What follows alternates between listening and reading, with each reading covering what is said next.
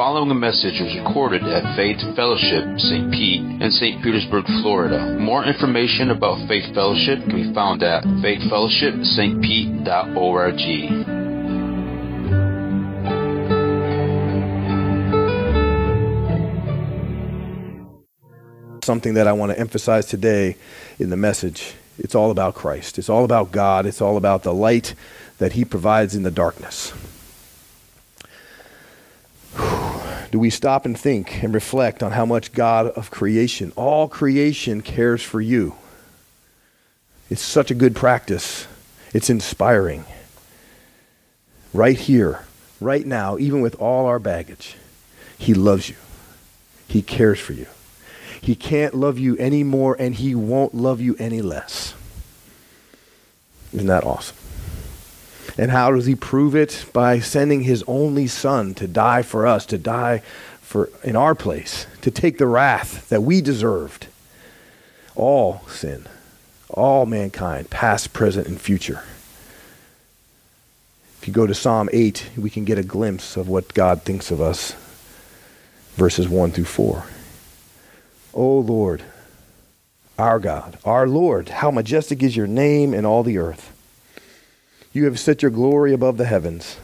Out of the mouth of babies and infants, you have established strength because of your foes to still the enemy and the avenger.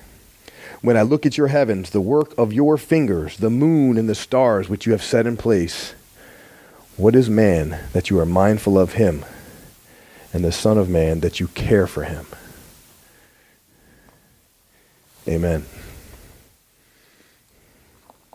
So let's get started. A little context for our text today. Uh, this is uh, the psalm. Psalm is Psalm 18.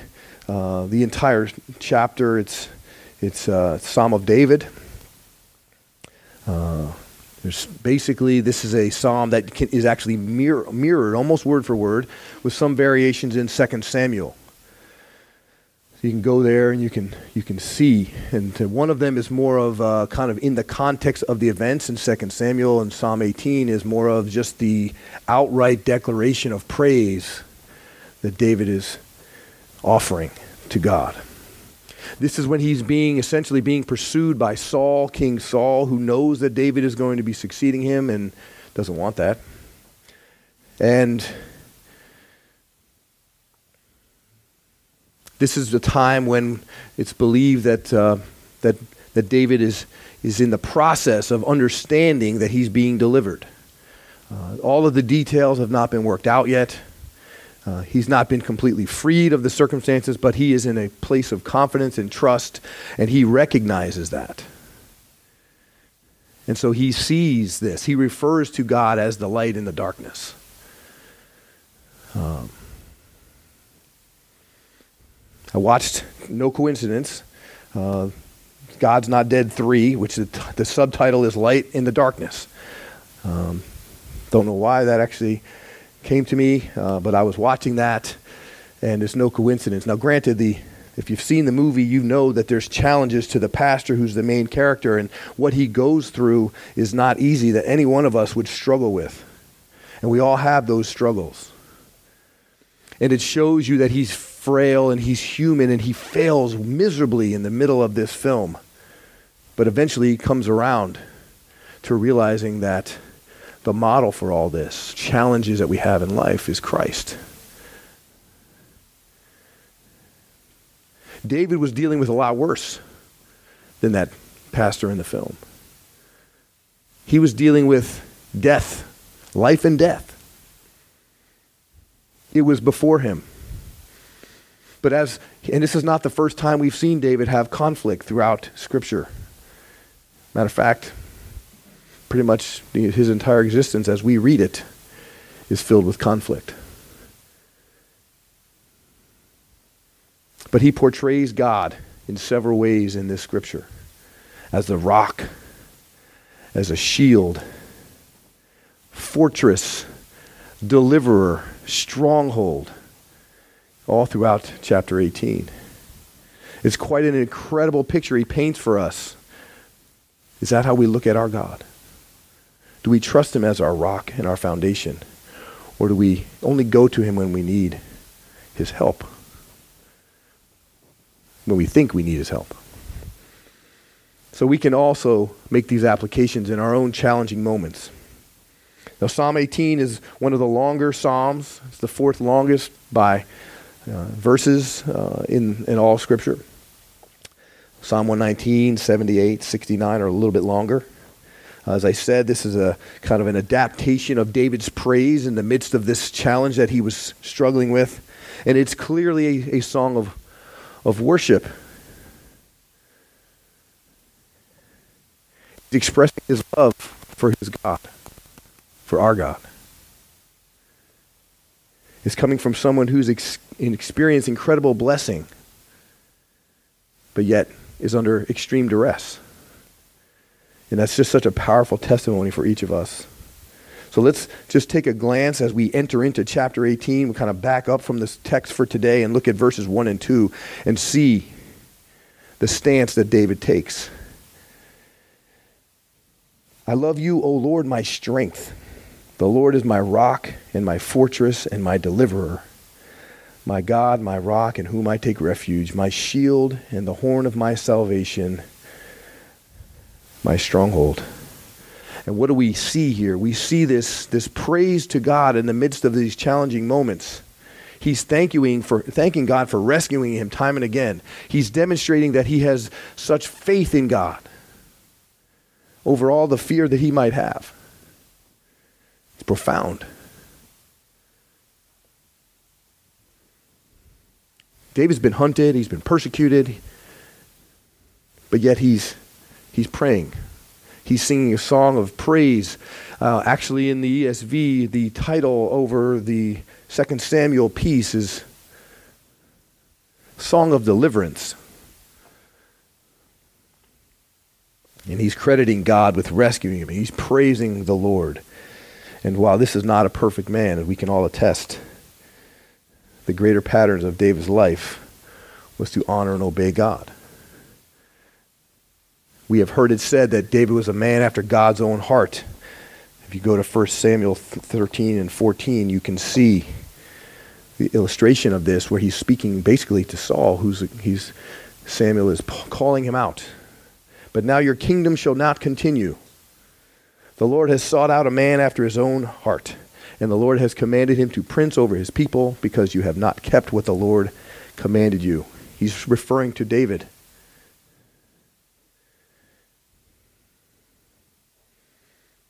And see, this is a, a, just a kind of a diversion for me for a moment to remind us that we're not perfect. But that should not stop us from praising God. That should not detract from our willingness to seek Him. Because I have news for you. We're never going to be cleaned up enough. And God doesn't care. He wants our whole heart. He wants our desire to line up with His, our will to be lined up with His. And how is that going to be the case? Through prayer, through meditation, through digging in and meditating on His Word. For literally intentionally seeking him with diligence.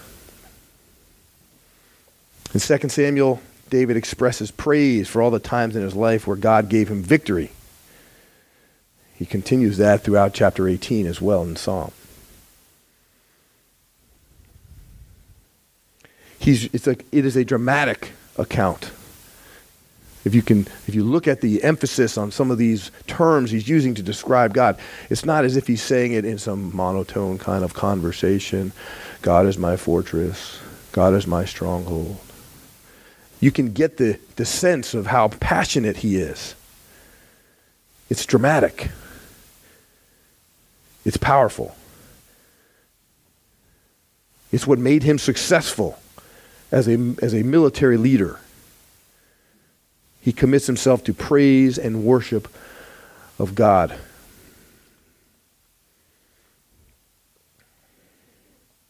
Yes, he's been victorious over many enemies, but God has gone before him. It's the confidence that he has in the Lord that delivers him from his enemies. And even though our enemies are different, we still have one enemy in common and God will deliver us.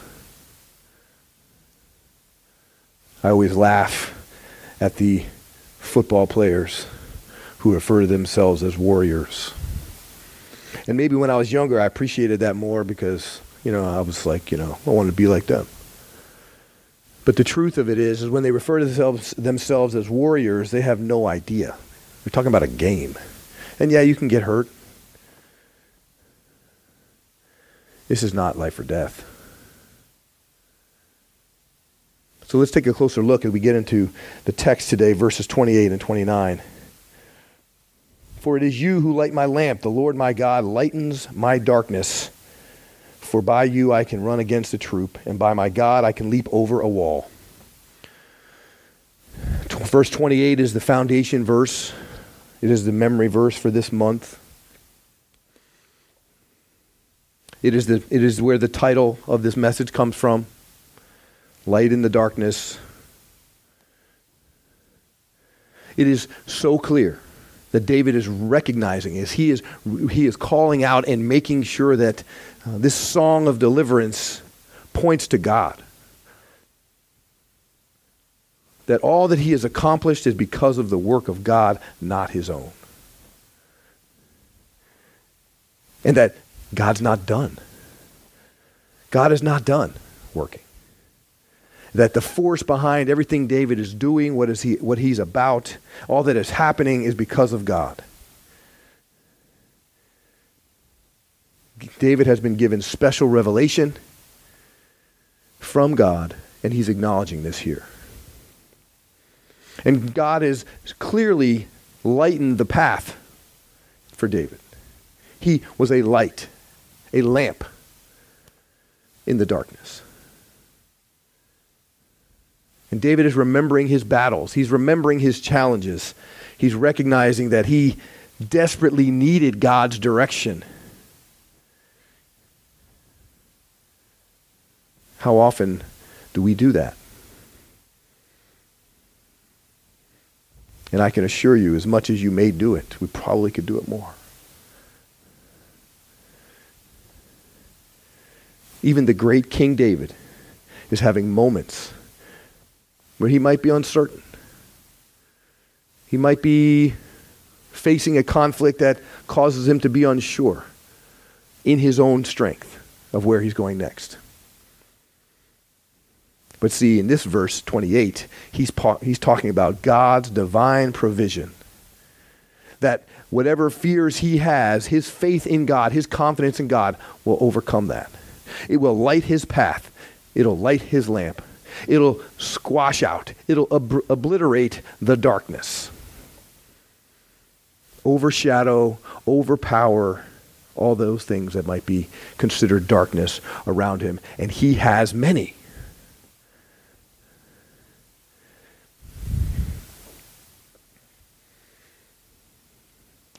David is clearly recognizing and trusting in God here. What a model for us. In verse 29, we see this even further. For God, for by God, he charges through a troop. Right? What is a troop? A troop is usually a large number of people in a battle, other warriors, and this is the confidence that he has. And it's not his own, it's the strength of God that is enabling him to battle this troop and to leap over a wall. So we can get some sort of uh, reference point. He's empowered. He's been enlightened and he's been empowered. And he recognized that if it wasn't for God, that he would be lost, that he would be without direction, that he would not be the successful warrior that he became. That he did not, he did not have to be afraid any longer, but that this was strength given to him by God, instilled, inspired in him. That he could overcome any darkness, any challenges.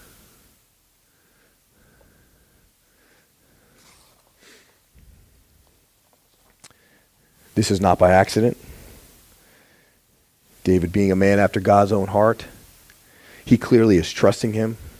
Time and again, we see David praying worshiping, meditating, and I think most of all, being obedient.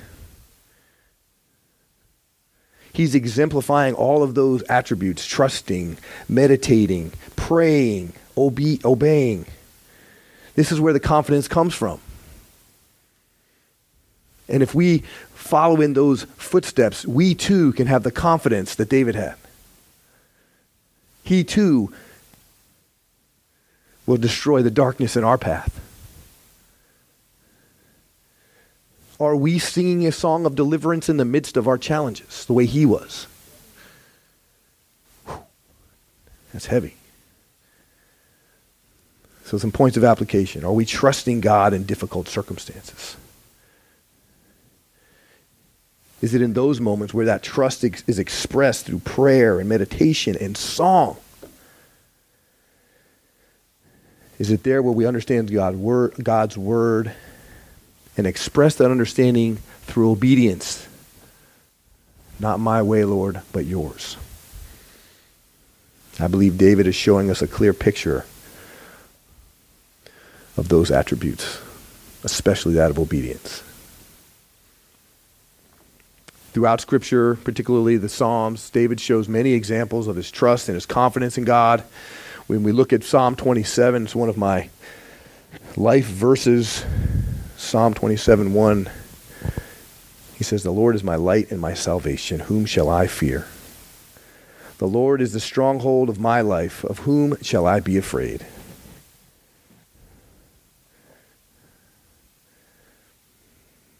There has to be a, a connection between those words on the page in your heart. Right? We can read those verses all day long. Is it something that we desire? Is it a relationship through this word? Because it'll be different as the veil is being lifted. Those things will, will be instilled in us, that our steps will be guided by the Lord, and then we will f- take this same approach of whom shall I be afraid?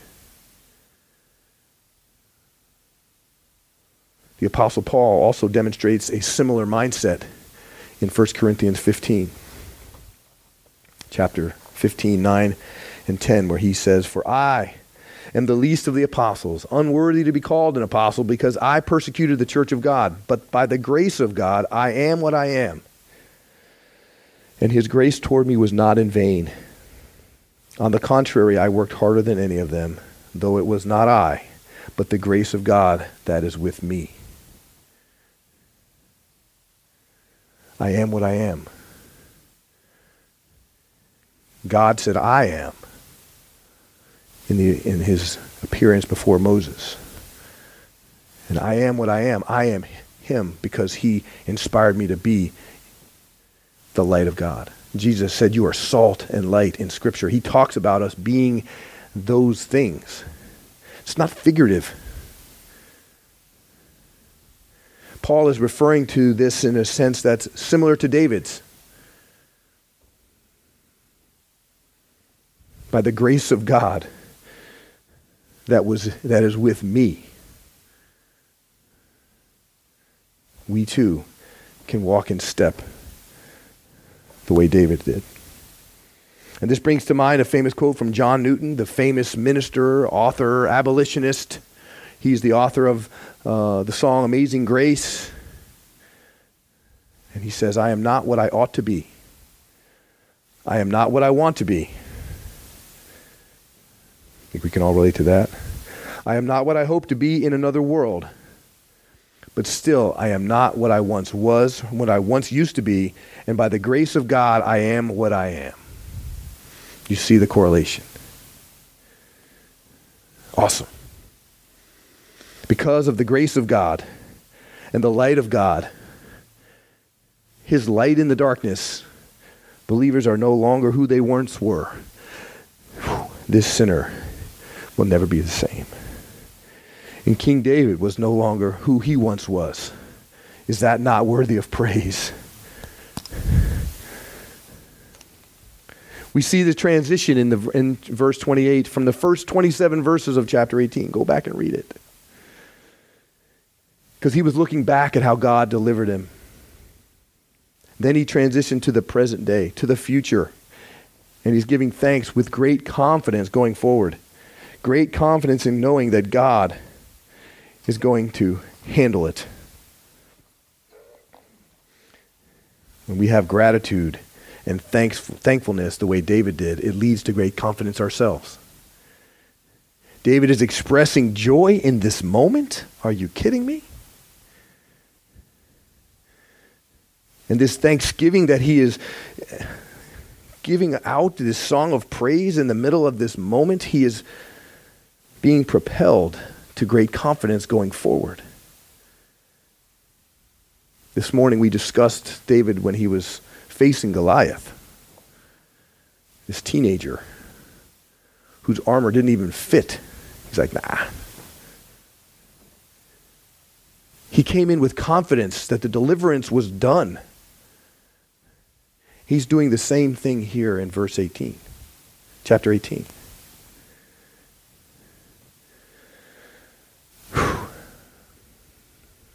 His heartfelt gratitude for the deliverance by God in the past is bleeding over into his stirring anticipation for the future. Amen. He's making this powerful declaration that God is the one who lights his lamp, his path, brings him out of darkness inspires him. In verse 29, he's essentially saying, Bring it on. Once again, are you kidding me?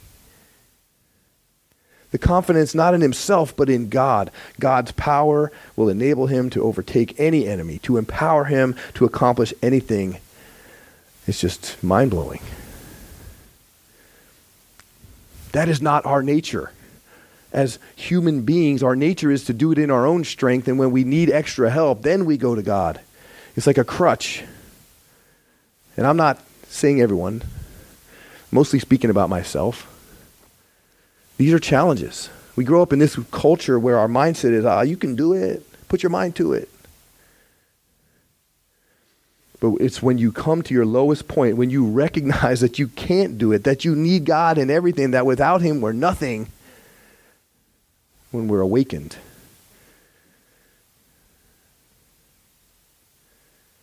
How awesome is that? Little application questions. Do you trust God with the confidence of David? Or is your unbelief putting God in a box? What will it take to find that confidence in God that David demonstrates? Well, I would say prayer would be the beginning. Ask questions. God has the answers. Be intentional. Be diligent. We had an entire series last year on dwell in God's Word, dwelling in the Lord. And when you do that, the Lord dwells in us. It's this, this mutual state. Abide in His Word and His instruction and obey. I think when we do those things with our heart being humbled, it enables us to stand in the same confidence of David. And all throughout Scripture, there is circumstances that we can see a, a, a opportunities. There's, they're not slides that are in your uh, in the presentation, but Psalm 88:13 speaks about prayer.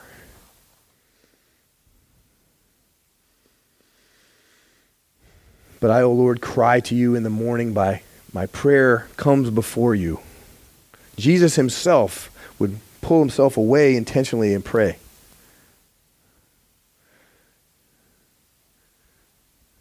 Being intentional, Proverbs 21, verse 2. It's, again, not on your slides. I apologize. This is the way the Lord is. I had one of those moments where he woke me up extra early. Every man, every way of a man is right in his own eyes, but the Lord weighs the heart. What are your motives? What's your intentions? 2 Peter 3 14. Be diligent. 2 Peter 3:14 Therefore beloved since you are waiting for these be diligent to be found by him without spot or blemish and at peace. Psalm 23 6. I'm going to refer- make a reference to this in a few minutes. But surely goodness and mercy shall follow me all the days of my life, and I shall dwell in the house of the Lord forever. Another psalm from David. Dwell. John 15 4. Abide in me, and I in you. As the branch cannot bear fruit by itself unless it abides in the vine, neither can you unless you abide in me. And obedience in John 14, 15, where Jesus instructs that if you love him, you will keep his commandments. And this is applicable to each of us. All those verses and the Bible, those are just a few. As believers, we all have the joy in knowing Jesus. The joy in knowing the God who created the heavens and the earth, who put the stars in the sky, that set the earth in such a place as it's spinning that we don't burn and cook or freeze to death. He is mindful of us, as Psalm 8 says. He does care for us. He's pursuing us. How are we not moved to go to Him in prayer, to be intentional? To be diligent, and to share the message. I didn't even put it in, but part of the obedience is to go and make disciples of all nations. Baptize them in the name of the Father and the Son and the Holy Spirit and teach them all that Jesus had taught the disciples. So, as we're standing in the confidence of God, we can do that even if you're not considering yourself one of those people who brings disciples before the Lord. Trust me, you are. And maybe these experiences that we're talking about with David don't, you know, don't resonate with you in verse 18, chapter 18. This whole kind of military war stance. And that's why I love the Psalms. Because you can go through the Psalms and without question you can find something that applies to your life, that the, that the God of all creation will be calling out of you. Do you believe that? Are you willing to go find it? To dwell on it? To obey? And these are not rules to keep us frowning and down. This is not that. This is God of all creation giving us new life deep, profound instructions that apply to every one of us. Believe it. Verse 30 and 31, today's text this God, his way is perfect. The word of the Lord proves true. He is a shield for all those who take refuge in him. For who is God but the Lord? And who is a rock except our God? Again, David is, is is singing a song of praise, explaining that God has strengthened him, that he has provided him with the edification that he needed. And we all need that. He knew that God was the rock, the foundation of his life, the stronghold. And he believed that his way is perfect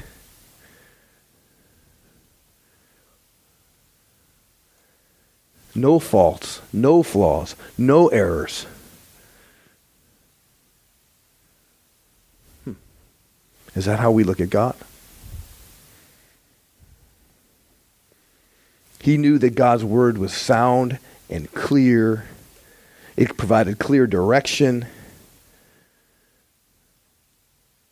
He, it, provided, it provides the way. It provides protection. Refuge. We can make a connection to our Lord and Savior Jesus Christ in verse 14, chapter 14 and verse 6. And he says, I am the way and the truth and the life. No one comes to the Father except through me. So, what David is referring to in verse 30 about this perfect, flawless God that we can trust, that we can rely on, that we can lean into completely, we can humble ourselves before. It shows itself in the life of Christ. How blessed are we to have that at our disposal, to see those things. The reliability of the Word of God coming before our eyes. Now, I can tell you that uh, you know, having the privilege to teach history to young people, these kind of things come up all the time. I'm very blessed. Uh, one of the things we talk about is map making, cartography. And, you know, we're so spoiled we have GPS now, right? Um, I fast, I'm fascinated. We were in Virginia last week, and I have to say I was losing my marbles because Mary Beth was driving, and not because she was driving, honestly, which is, uh, truth be told, is my GPS. It was a very cloudy day. It was that you know that storm that was up in that those ne- neck of the woods last week, and it, the GPS wasn't it wasn't doing what it needed to do. And uh, I started thinking, we were here t- like 20 years ago, almost 20 years ago, for my brother's wedding, and we were in the same area, and we had a rental car. I don't know how we got around because we didn't have GPS back then. But things have improved over time right? Technology has improved, map making has improved. This is a skill. And many times, uh, when they're, when, in, as history is unfolding and trade is taking place, they rely on local individuals to kind of tell them where to go. Uh, we can appreciate that when ourselves, when we've been places that we don't, not familiar with. But there's flaws in those things, aren't there? The maps aren't perfect, they're not exactly to scale. Humans are flawed, and the information they give could be biased, could be intentionally biased, or just ignorance. But God's way is perfect. Beyond a well constructed map, He lays out a way that never leads us astray. It's not some experiment, it's perfect and it's right. And it's tried and it's true as David alludes to in Scripture. It's been tested, it's been proven. And David is making an exclamation. Again, there's, there's energy behind what he's saying, it's not just monotone. The word is proven and reliable. We know this. We're so blessed by that. And David is experiencing that firsthand, and he's shouting in the midst of challenge. he's making reference to the fact that it's not counterfeit, that it's not fake, that the word is perfect. We know this because God has illuminated our path. As we've come to have our eyes opened, this is the ultimate GPS. This Word of God is the roadmap to everything we could possibly need to know and how to get there. The Word of God is illuminating, He's providing light for us out of the darkness. And we can see the connection between David and the present day. We can make application, and it's awesome. It's humbling. Another illustration that came to mind is uh, when we go to a bank or a store, and I joke around with students. Sometimes they'll ask me for change, uh, and I'll be like, sorry, I only carry hundreds. They laugh, and then they look at me and they wonder if I'm telling the truth. In which case, my wife knows I don't even really carry cash, but the point of that is when you pay with a bill of $20 or more, the cashier or the teller will always do what? Right? They, maybe they don't do that as much anymore, but they, they put it up to the light. And they take that fancy marker and they draw a line through it. Why? Because it's, it's demonstrating whether it's true as opposed to being counterfeit. They're proving its authenticity. Sadly, that, that, even has, that sad that it even has to happen. What does the light of God do? But it shows us what's true. It shows us the truth through His Word. Our eyes are open. We see the truth. We see that it's real. It's not fake or counterfeit on the pages of this precious book. And it's being revealed to us daily, which is why it's so important for us to, to be intentional, to be motivated, to get into the Word, even on those days when you don't want to. To guard your prayer time, even on those days when you don't want to. Because you're going to have those days where there's challenging moments. You're going to be in need. His word is truth, and it's being revealed every single day. Be in community with other like minded believers. It pays off, it's intentional. Be diligent, trust, and obey the Lord's instruction. In verse 30, we're reminded of God being our shield and our protector, providing protection for all who trust in Him. We know also that Jesus is our protector. He's often referred to as the Good Shepherd. David himself refers to the Lord as the shepherd in verse chapter, excuse me, Psalm 23. What do shepherds do? I know we've had this conversation before, but it's always enlightening to go back and kind of think this through. They watch out for their enemies who might attack, especially at night. Shepherds defend. Shepherds tend to the sick and wounded sheep. They go on a search for any that might be lost. They rescue those that have been lost or trapped. They live a sacrificial life.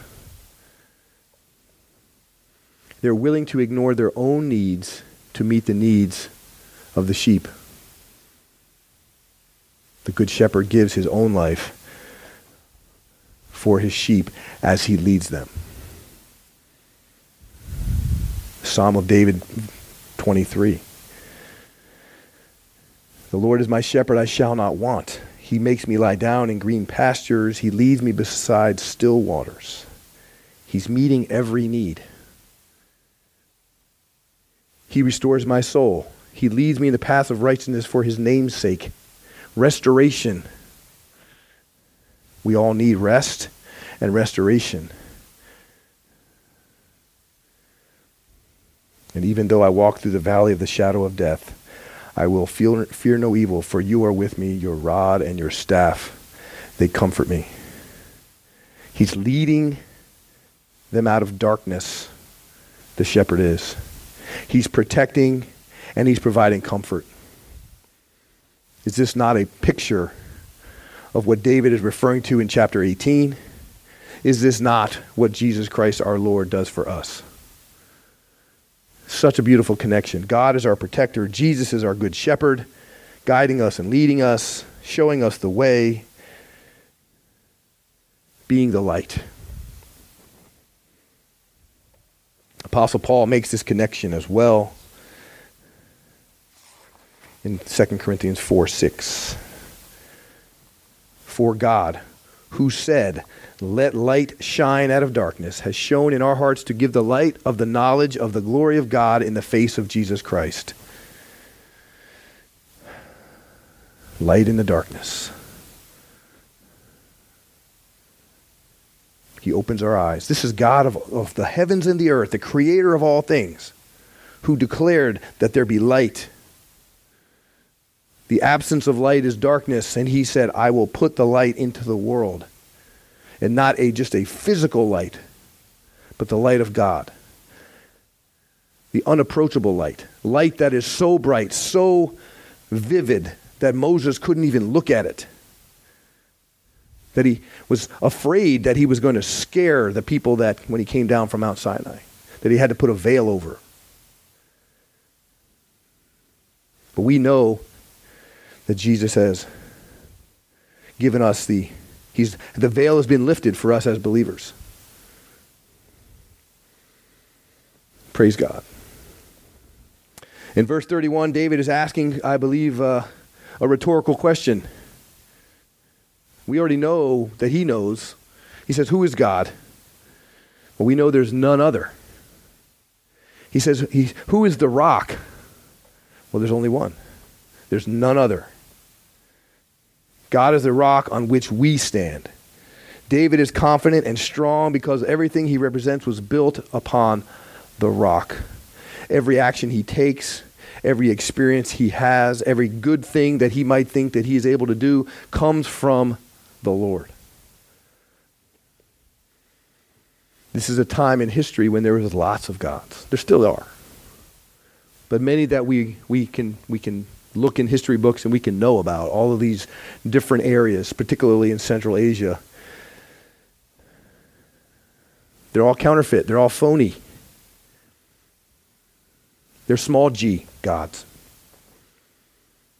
But guess what? We have that problem in our own lives. And maybe it isn't, you know, the God of the sun, uh, as the Aztecs would worship, or some other version. We have put other things in our lives that we let seep in, that become our gods with a small g, and take away from our relationship with our Creator.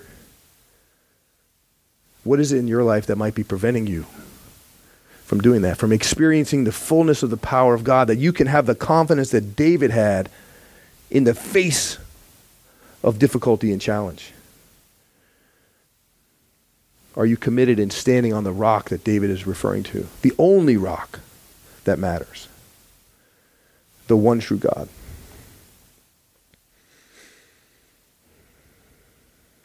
Jesus refers in a parable in Matthew 7 it's not on your slides, it's kind of long. I'm not going to read it word for word, but verse 24 to 27. He's speaking about those who trust in him, who put their trust in the rock. That when you build your house on the rock, it can take the battering and the beatings of the weather. That it'll stand the test of time it won't fall.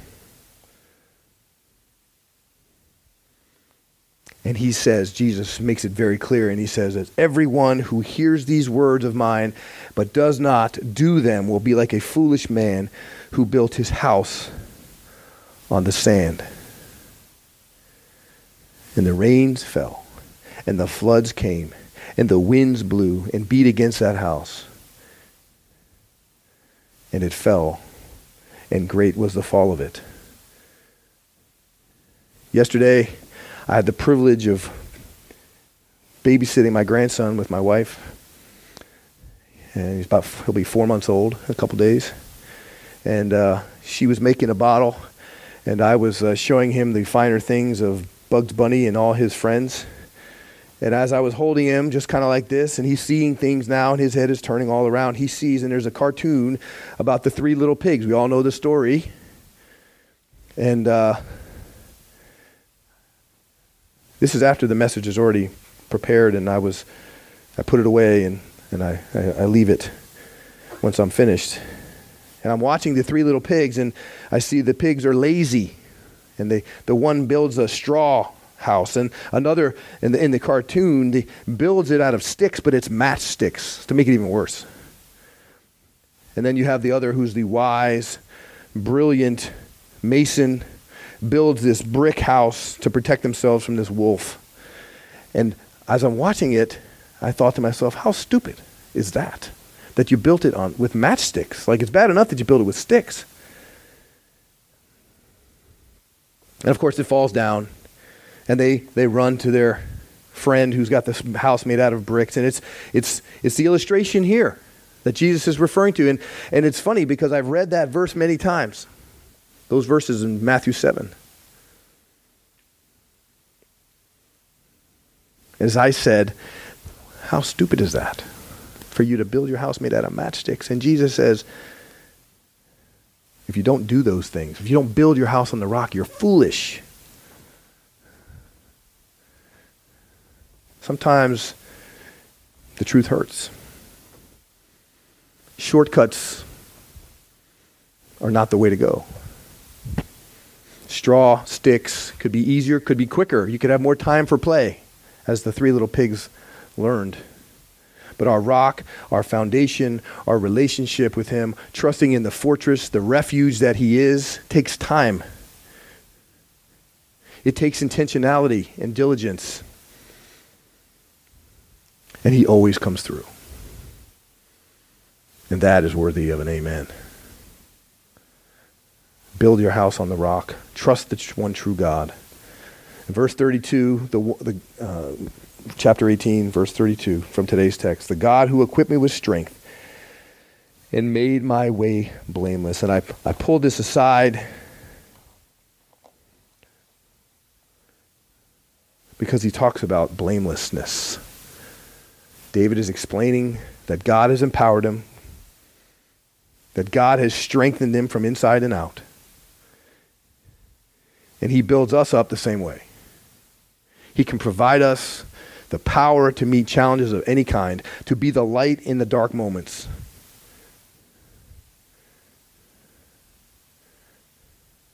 I think of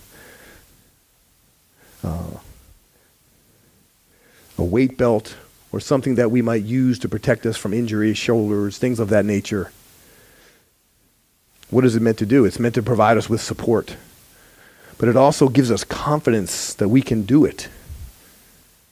It's like this infusion of strength that we get from having it on. And Jesus is so much more than a, a protective support belt or ace bandage or something of that nature. It's through this infusion of power that God makes David's way perfect and blameless. And he is making that declaration.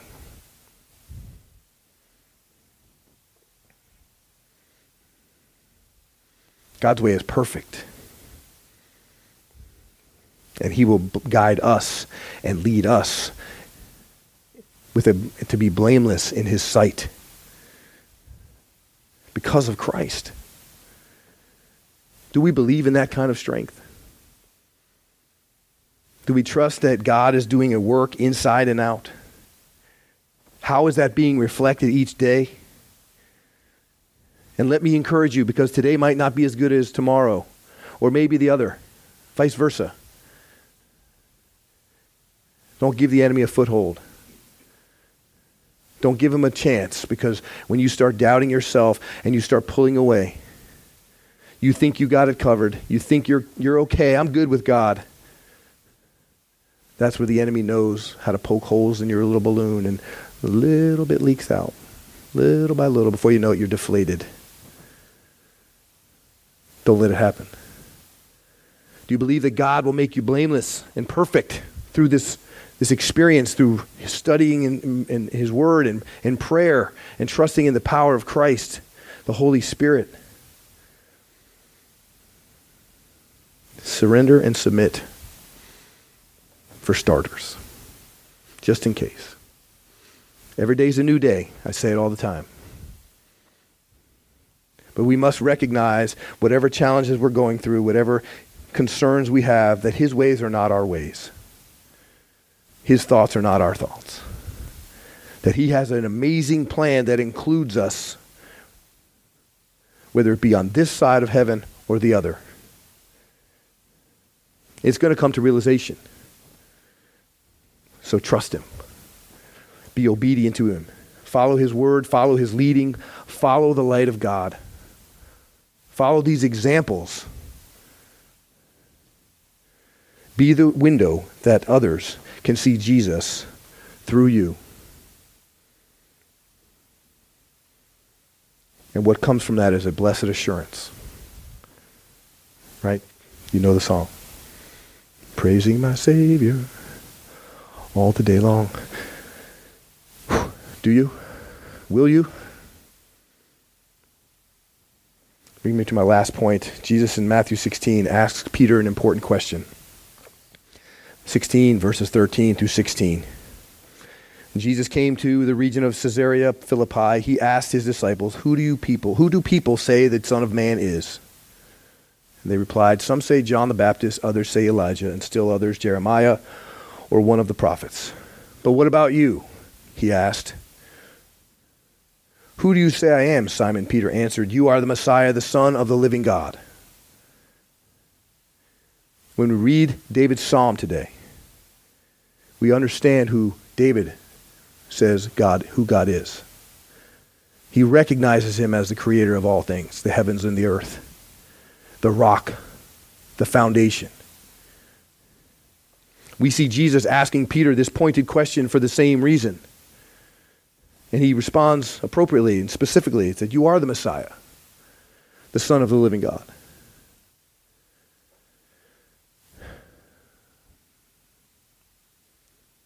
Who do you say that Jesus is today? And I'm not talking about this very moment in this church house, because I, all things being equal, probably a little easier. But it's when you walk out those doors. Who do you say Jesus is then? Is your life reflecting those things that you're saying right now? Are you living out the truth that once that you were once lost but now are found? Amen. Are you living with the confidence of David in the in the light of God that he has provided to us to lift us out of the darkness? And my prayer is for that for each of you today. Will you be an ambassador for Christ? Not condescending, not finger pointing, not hypocritical like me. If the worship team would please come up to bless us once more, I leave you with a couple of things. A couple of quotes that I'm stealing from God's Not Dead, and not to make it overly simplified. The second film speaks of a history teacher who is being persecuted for her beliefs and sharing a message about who Jesus was. And when she's told to basically give up and to give in, she says, I would rather stand with God and be judged by the world than stand with the world and be judged by God. Is that you today? Who do you say that Jesus is? And lastly, in the light of the uh, light in the darkness film, this sweet soul comes to the pastor and asks him, you know, what's going on? There's there's all this chaos taking place within the church. And she's struggling, she's seeking, she's unsure. And she asks him, she says, you know, what do we stand for as Christians? The whole world knows what the church is against, but is it, it's getting harder and harder to know what it's for.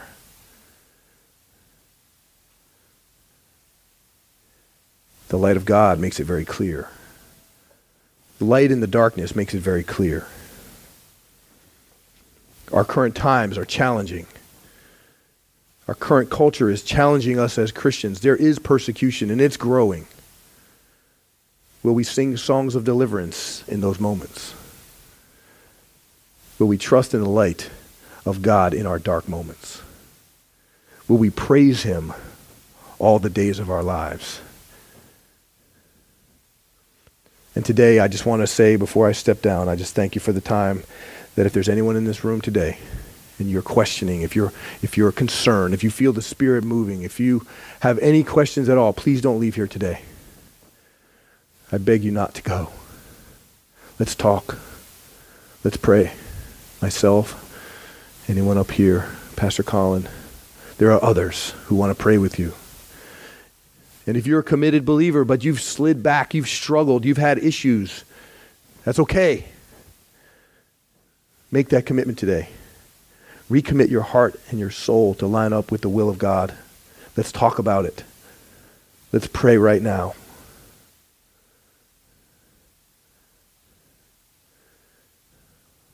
Go to the Lord briefly. Lord God, you're so good all the time. And Lord, we just thank you for all you are. I ask you to please be with the souls in this room. I ask you to encourage them, help them to stand up and stand out, to trust and to be confident in you and the light you provide in all those moments that are challenging. I pray, Lord, if there is anyone in here today who is being moved by your Holy Spirit that they would trust you, that they would give their heart to you, that they would be willing to stand before you and say, Jesus Christ is my Lord and Savior. That they would believe in their heart, that they would confess with their mouth. And for anyone willing to come forward and recommit their hearts, Lord, we pray that they would have the urge, the Spirit would l- nudge them in that direction. We're so grateful for all you've done. It's all because of Christ. Lord Jesus, we thank you. We praise you. And we give you all we are this week. Bless these people here today, the children of God. In the name of Christ Jesus, amen.